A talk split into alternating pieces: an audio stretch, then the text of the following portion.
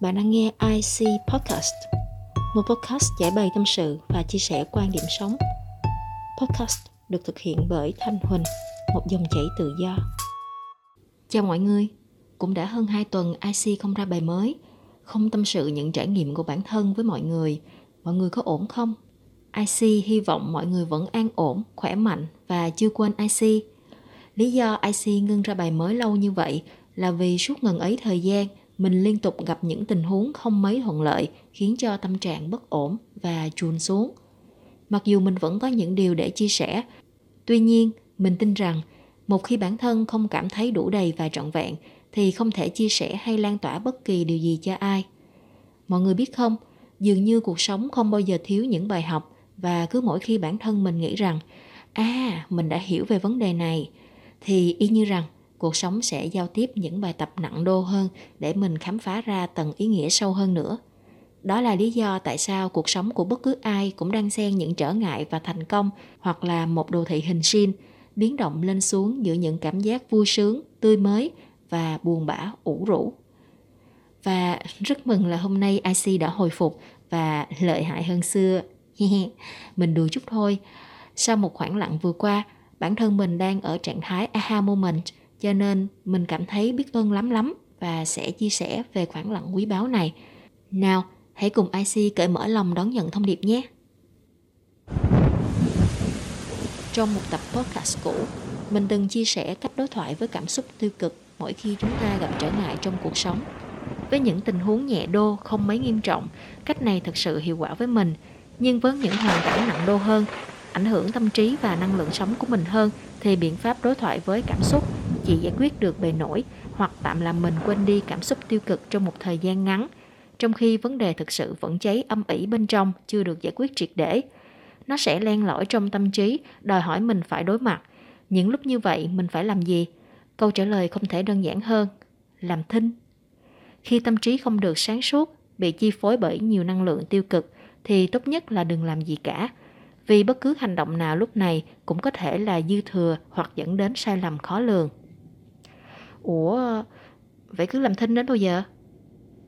Mọi người đừng lo lắng, nói là làm thinh nhưng không bao giờ tâm trí của mình nó để yên cho mình được nghỉ ngơi.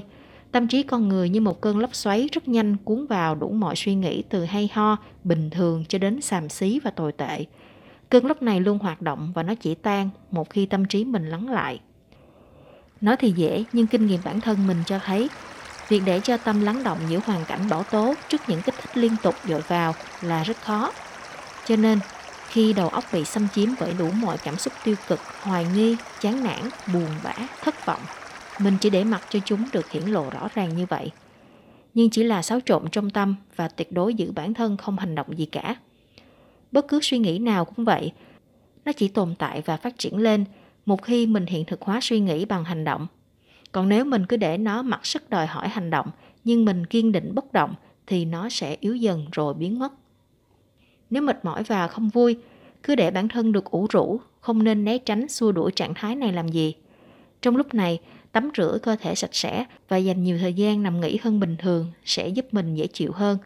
1 ngày, 2 ngày, 3 ngày, hoặc một khoảng thời gian đủ lâu tùy vào mỗi người, tự mình sẽ cảm thấy nhàm chán với chính những suy nghĩ và trạng thái ủ rũ đó. Tới lúc hành động rồi. Lốc xoáy tan nhưng tàn dư vẫn còn. Sau những ngày lặng, cơ thể ít nhiều thiếu năng lượng tươi mới. Không gì hiệu quả và lợi ích hơn là bắt tay vệ sinh phòng ốc, nhà cửa. Sự sạch sẽ tươm tất của không gian sống sẽ cho mình một luồng năng lượng mới. Trong lúc dọn dẹp, tàn dư năng lượng tiêu cực cũng được thoát ra theo động tác lau chùi. Việc cuối cùng mình cần làm là ngồi hít thở. Không cần cố gắng thở sâu, cũng không cần kiểm soát hơi thở, chỉ cần ngồi thẳng lưng, hít thở và quan sát hơi thở ngắn, trung bình hay dài, gấp gáp, điều độ hay chậm rãi. Cách thở này sẽ giúp tâm mình lắng động, từ đó nhìn nhận vấn đề rõ ràng và đúng đắn hơn. Sau đó, mình sẽ biết đâu là việc nên làm cho tình huống khó khăn gặp phải. Nhưng, một lần nữa, nói thì nghe dễ ẹc chứ dễ gì giữ cho mình không hành động khi đang cho tâm trí tự do suy nghĩ như vậy, đúng không? Hãy nhớ, bất kỳ ai cũng xứng đáng sống thanh thản với tâm bình an. Tuy vậy, cuộc sống thường đưa ra những thử thách, đối thủ, đồng nghiệp, bạn bè, người thân thường vô tình hay cố ý phá vỡ sự bình an đó. Phản ứng tự vệ sẽ khiến mình hành động theo kiểu chống cự, thù dai hay trả đũa. Hãy tỉnh táo nhận ra rằng họ đã như vậy, không lẽ chính bản thân mình cũng muốn phá vỡ sự bình an của mình hay sao? Vì chính niềm an lạc của bản thân, hãy cố gắng giữ mình không hành động. Khi bão lòng đã qua, tâm trí bừng sáng, mình sẽ tự hào với bản thân, hạnh phúc với những gì đang có và biết ơn khoảng lặng quý báu vừa qua.